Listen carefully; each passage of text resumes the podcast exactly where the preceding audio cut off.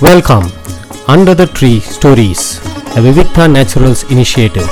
Stories narrated by Ramya Vasudevan.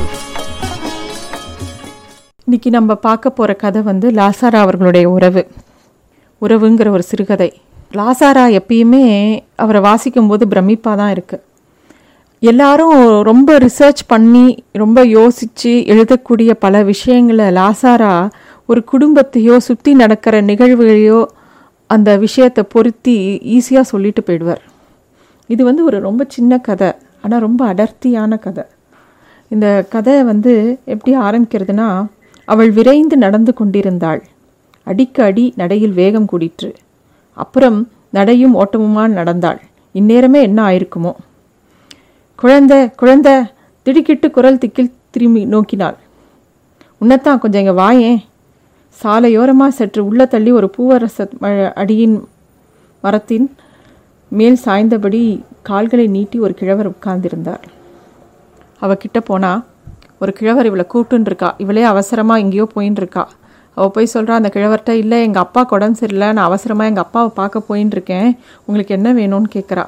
அவர் வந்து நான் உன்னோட நேரத்தை ரொம்ப எடுத்துக்க மாட்டேன். கொஞ்சம் என் கூட உட்காரேன் அப்படின்னு சொல்கிறார் மனம் இல்லாமல் அருகே உட்கார்ந்தாள் பெரியவர் சொல்கிறாரு சுற்றுமுற்றும் பார்த்தார். ஒரு ஆள் கூட நடமாட்டம் இல்லை. இந்த ரோட்டே சத்தே அடக்கம்தான். குறுக்கு ரோடு ஆனால் இந்த பக்கம் வந்து நாளாச்சு. அப்பதான் அந்த கிழவரை நல்லா உத்து பார்க்கறா. அவர் அப்படியே செக்கச்சவேர்னு இருக்கார். தலைமுடி அப்படியே நல்லா வெளுப்பாக இருக்குது நல்லா வாரின்னு இருக்கார் தலையை.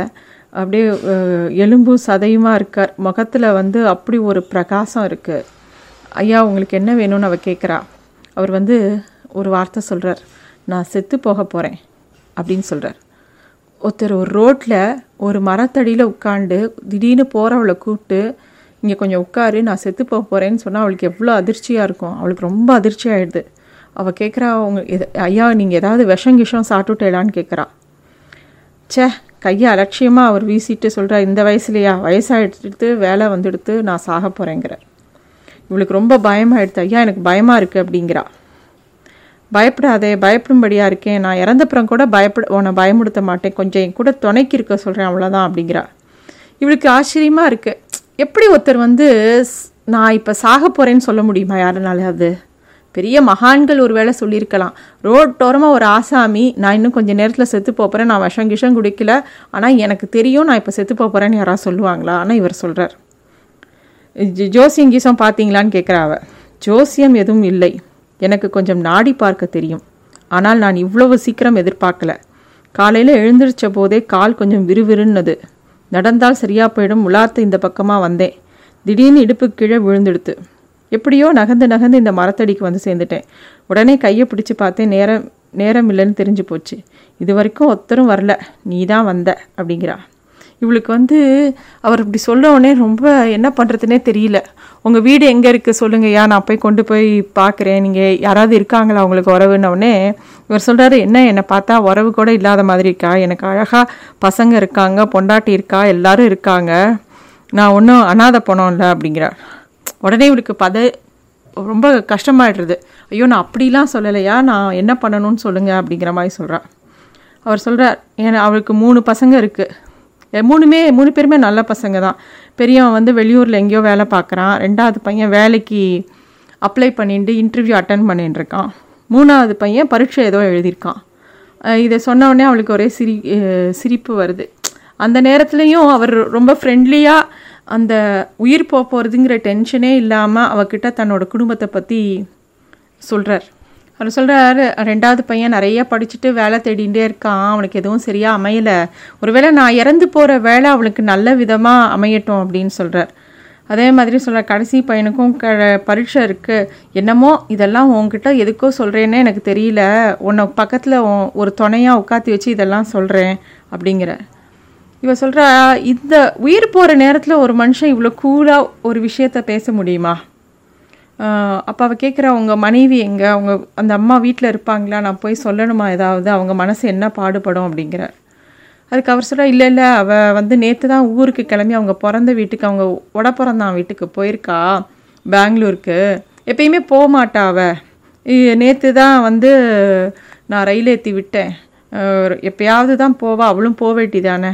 அவங்களும் ரொம்ப வசதியான பிறந்த வீடு தான் அவளுக்கு. அவளை காரில் வச்சு கூட்டின்னு போயிருப்பாங்க ஸ்டேஷன்லேருந்து இந்நேரத்துக்கு அப்படின்னு அவர் சொல்கிறார் அப்படியே பேசும்போது அவருக்கு கொஞ்சம் ஸ்ட்ரெயின் வருது முகத்தில். அதை பார்த்த உடனே அவ கேட்குறா ஐயா மாறு ஏதாவது வலிக்கிறதா? அப்படின்னு கேட்குறா அப்புறம் வந்து அதுக்கு அவர் சொல்கிறா இல்லை இல்லை எனக்கு கொஞ்சம் நாக்கு ரொம்ப வரட்டுறது கொஞ்சம் ஜலம் வேணும் குடிக்க அப்படிங்கிறார்.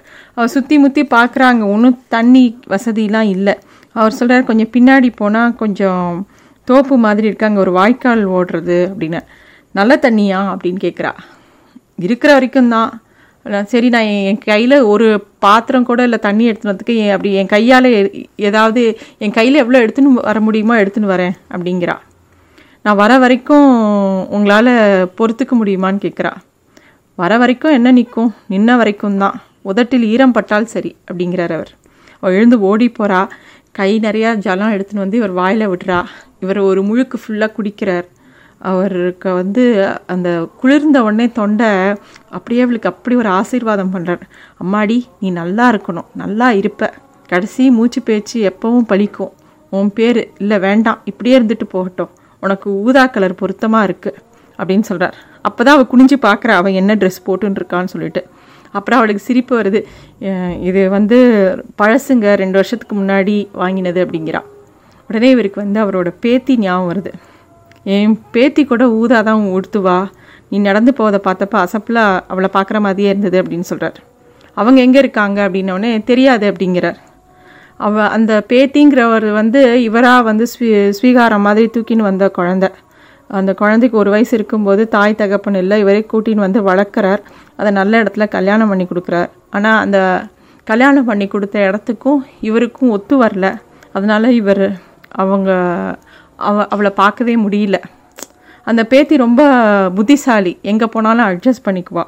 அதனால் அவர் அவளை பற்றி சொல்கிறார் ஆனால் இவருக்கு அவர் அவர் நினப்பு வருது இந்த உயிர் பிரிய நேரத்தில். அவர் அவளை பற்றி சொல்லின்னு இருக்கார் இந்த பொண்ணுக்கிட்ட இந்த பொண்ணு சொல்கிறா நீங்கள் ரொம்ப பாவம் அப்படின்னு சொல்கிறா பாவம்லாம் ஒன்றும் இல்லை. நான் இருக்கிற வரைக்கும் எல்லாருக்கும் என்னெல்லாம் செய்யணுமோ எல்லாம் செஞ்சு கொடுத்தாச்சு. நான் ரொம்ப திருப்தியாக தான் இருக்கேன். அவங்க அவங்களுக்கு அவங்க அவங்களையெல்லாம் விட்டுட்டு போகிறோமேங்கிற வருத்தம்லாம் எனக்கு எதுவும் இல்லை. பாவம் உன்னை தான் அவங்க அப்பாவுக்கு உடம்பு சரியில்லைன்னு நீ பார்க்க போகிற உன்னை போய் என் பக்கத்தில் நிறுத்தி வச்சுட்டேன் அப்படிங்கிற. அதுக்கு அவள் சொல்கிறா பரவாயில்லைங்க எனக்கு ஒன்றும் எங்கள் அப்பா மேலே அப்படி பெரிய அபிப்பிராயம் இல்லை. எங்கள் அம்மாவை எங்கள் அப்பா நல்லாவே நடத்தலை. எங்கள் எங்கள் அம்மா இறந்து போய் உடனே மறுநாளே எங்கள் அப்பா வேற ஒரு சித்தால கல்யாணம் பண்ணி கூட்டிகிட்டு வந்துட்டாரு. நடுமுத்த தாலிக்கு அப்படிங்கிறார். அப்படின்னு அவ சொல்கிறா உடனே இவர் கேட்குறார் நடுமுத்த தாலினா என்ன? அப்படின்னு அப்படின்னா என்ன? அப்படின்னு கேட்குறார் ஒரு தாலி கட்டி இழந்தவ இல்லை தள்ளி வச்சவ மறுதாலி கட்டினால் நடுமுத்த தாலின்னு சொல்லுவாங்க. எங்கள் சாதி பழக்கம். நடுமுற்றத்தில் வச்சு தாலி கட்டுவாங்க. நடுமுத்த தாலிக்காரி சபையில் வந்து குத்து விளக்கு ஏற்ற முடியாது. குங்குமம் வச்சுப்பா. ஆனால் மற்றவங்க கொடுக்க மாட்டாங்க. அதெல்லாம் சாதி கட்டுப்பாடு. ஆனால் அப்படியும் அவளுக்கு ஒரு வாழ்வு வேணும்னே நடுமுத்த தாலிக்கு ஒரு அனுமதி. உடனே இவருக்கு வந்து ஆச்சரியமாக இருக்குது போதும் இப்போ கஷ்டமான பேச்சு எதுக்குன்னு அவரே சொல்கிறார் உங்கள் புண்ணியத்தில் நல்லா இருக்கேனுங்க. அவங்க எல்லாரும் நல்லவருங்க. அவள் அவளோட புக்ககம் பற்றி சொல்கிறா எங்கள் மாமியார் வீட்டில் ரொம்ப நல்லவங்க. எங்கள் வீட்டுக்காரரும் ரொம்ப நல்லவர். எனக்கு வந்து குழந்த இருக்குது மூணு வயசில் ஒரு பையன் இருக்கான். எல்லாம் அவள் சொல்கிறா அவருக்கு அப்போ இன்னும் உடம்பு நோகன உடனே அவள் சொல்கிறா ரொம்ப கஷ்டமாக இருந்தால் என் மேலே சாஞ்சிக்கோங்க. இதெல்லாம் ஒன்றும் தப்பில்லை. என் மேலே சாஞ்சிக்கோங்க அப்படிங்கிற. அவளோட அந்த கருணை வந்து இவரை ரொம்ப நெகிழ் நெகிழ செய்கிறது பெண்ணே உன் பேர் என்ன? இல்லை வேண்டாம். இப்படியே இருந்துட்டு போகட்டும். இப்போ இந்த நிமிஷத்தில் ஒரு உண்மை தெரிஞ்சுது. உலகத்தில் எல்லாருமே நல்லவங்க தான். இந்த சமயத்தில் நீ தான் பெண் இல்லை பேத்தி. யாரானாலும் சரி சமயம்தான் கணக்கு. ஆள் பேர் இல்லை. கமலி திடீர்னு என்ன இப்படி இருட்டி போச்சு? கமலி எங்கடி இருக்க? அப்படின்னு அவர் திணறார். இவ வந்து பயப்படாதீங்க அப்படின்னு சொல்லி அவரை என் கையை கெட்டியாக பிடிச்சிக்கோங்க. ஒரு மனுஷனுக்கு உயிர் போகும்போது எவ்வளோ உறவுகள் இருந்தாலும் அந்த சமயத்தில் யார் தாம் பக்கத்தில் இருக்காளோ யார் அந்த ஆறுதலை கொடுக்குறாங்களோ அவங்க தான் பெரிய உறவாயிடுறாங்க. எங்கேயோ பிறந்த இந்த பொண்ணு தான் அவரோட கடைசி நிமிஷம் உறவு. உயிர் பிரியும் போது அவ தான் கூட இருக்கா? அவ தான் ஆறுதலாக இருக்கா? அவருக்கு ஒட்டு மொத்தமாக யார் மேலே தான் ரொம்ப பாசமாக பாசம் வச்சாரோ அவள் எல்லாரோடைய சொரூபமாக அவள் தான் அவள் முன்னாடி நிற்கிறா பயப்படாதீங்க. இதோ என் கையை கெட்டியாக பிடிச்சிக்கோங்க. முருகா முருகா அவளுக்கு முகம் எரிந்தது. ரவிக்கை திடீரென்று நினைவதை உ- உணர்ந்தாள். பயங்கரமான தாய் தாய்மையில் பரிதவித்தாள். அவர் கண்கள் முழுக்க விழிக்க மிகவும் முயன்றன. பார்வை அரைக்கண்ணில் அவள் மேல் தோய்ந்து அலர்ந்தது. அவள் கையுள் அவர் பிடி தளர்ந்து துவண்டது. சொல்லி வைத்தாற்போல் குரல்கள் கும்மாளம் கூக்குரல் சிரிப்பில் திரு திருப்பத்தில் கிளம்பி சீக்கிரமே நெருங்க திடுக்கிட்டு சட்டென்று நின்றன. அடட என்ன இது? என்ன ஆச்சு? யார் உங்க அப்பாரா? அவளுக்கு வாய் அடைந்து விட்டது. அவள் முகத்தை முந்தானையால் ஒற்றிக்கொண்டு ஆம் என்று தலையை ஆட்டினாள். எரிச்சொட்டுகள் இரண்டு வழியோரங்களில் புறப்பட்டு கன்னங்களில் அவைகளின் பாதையை தீர்த்து கொண்டு மோவாய் நின்று பூமியில் உதிர்ந்தன அவ்வளோதான் இந்த கதை thank you thanks for listening to stories under the tree a Vivikta Naturals initiative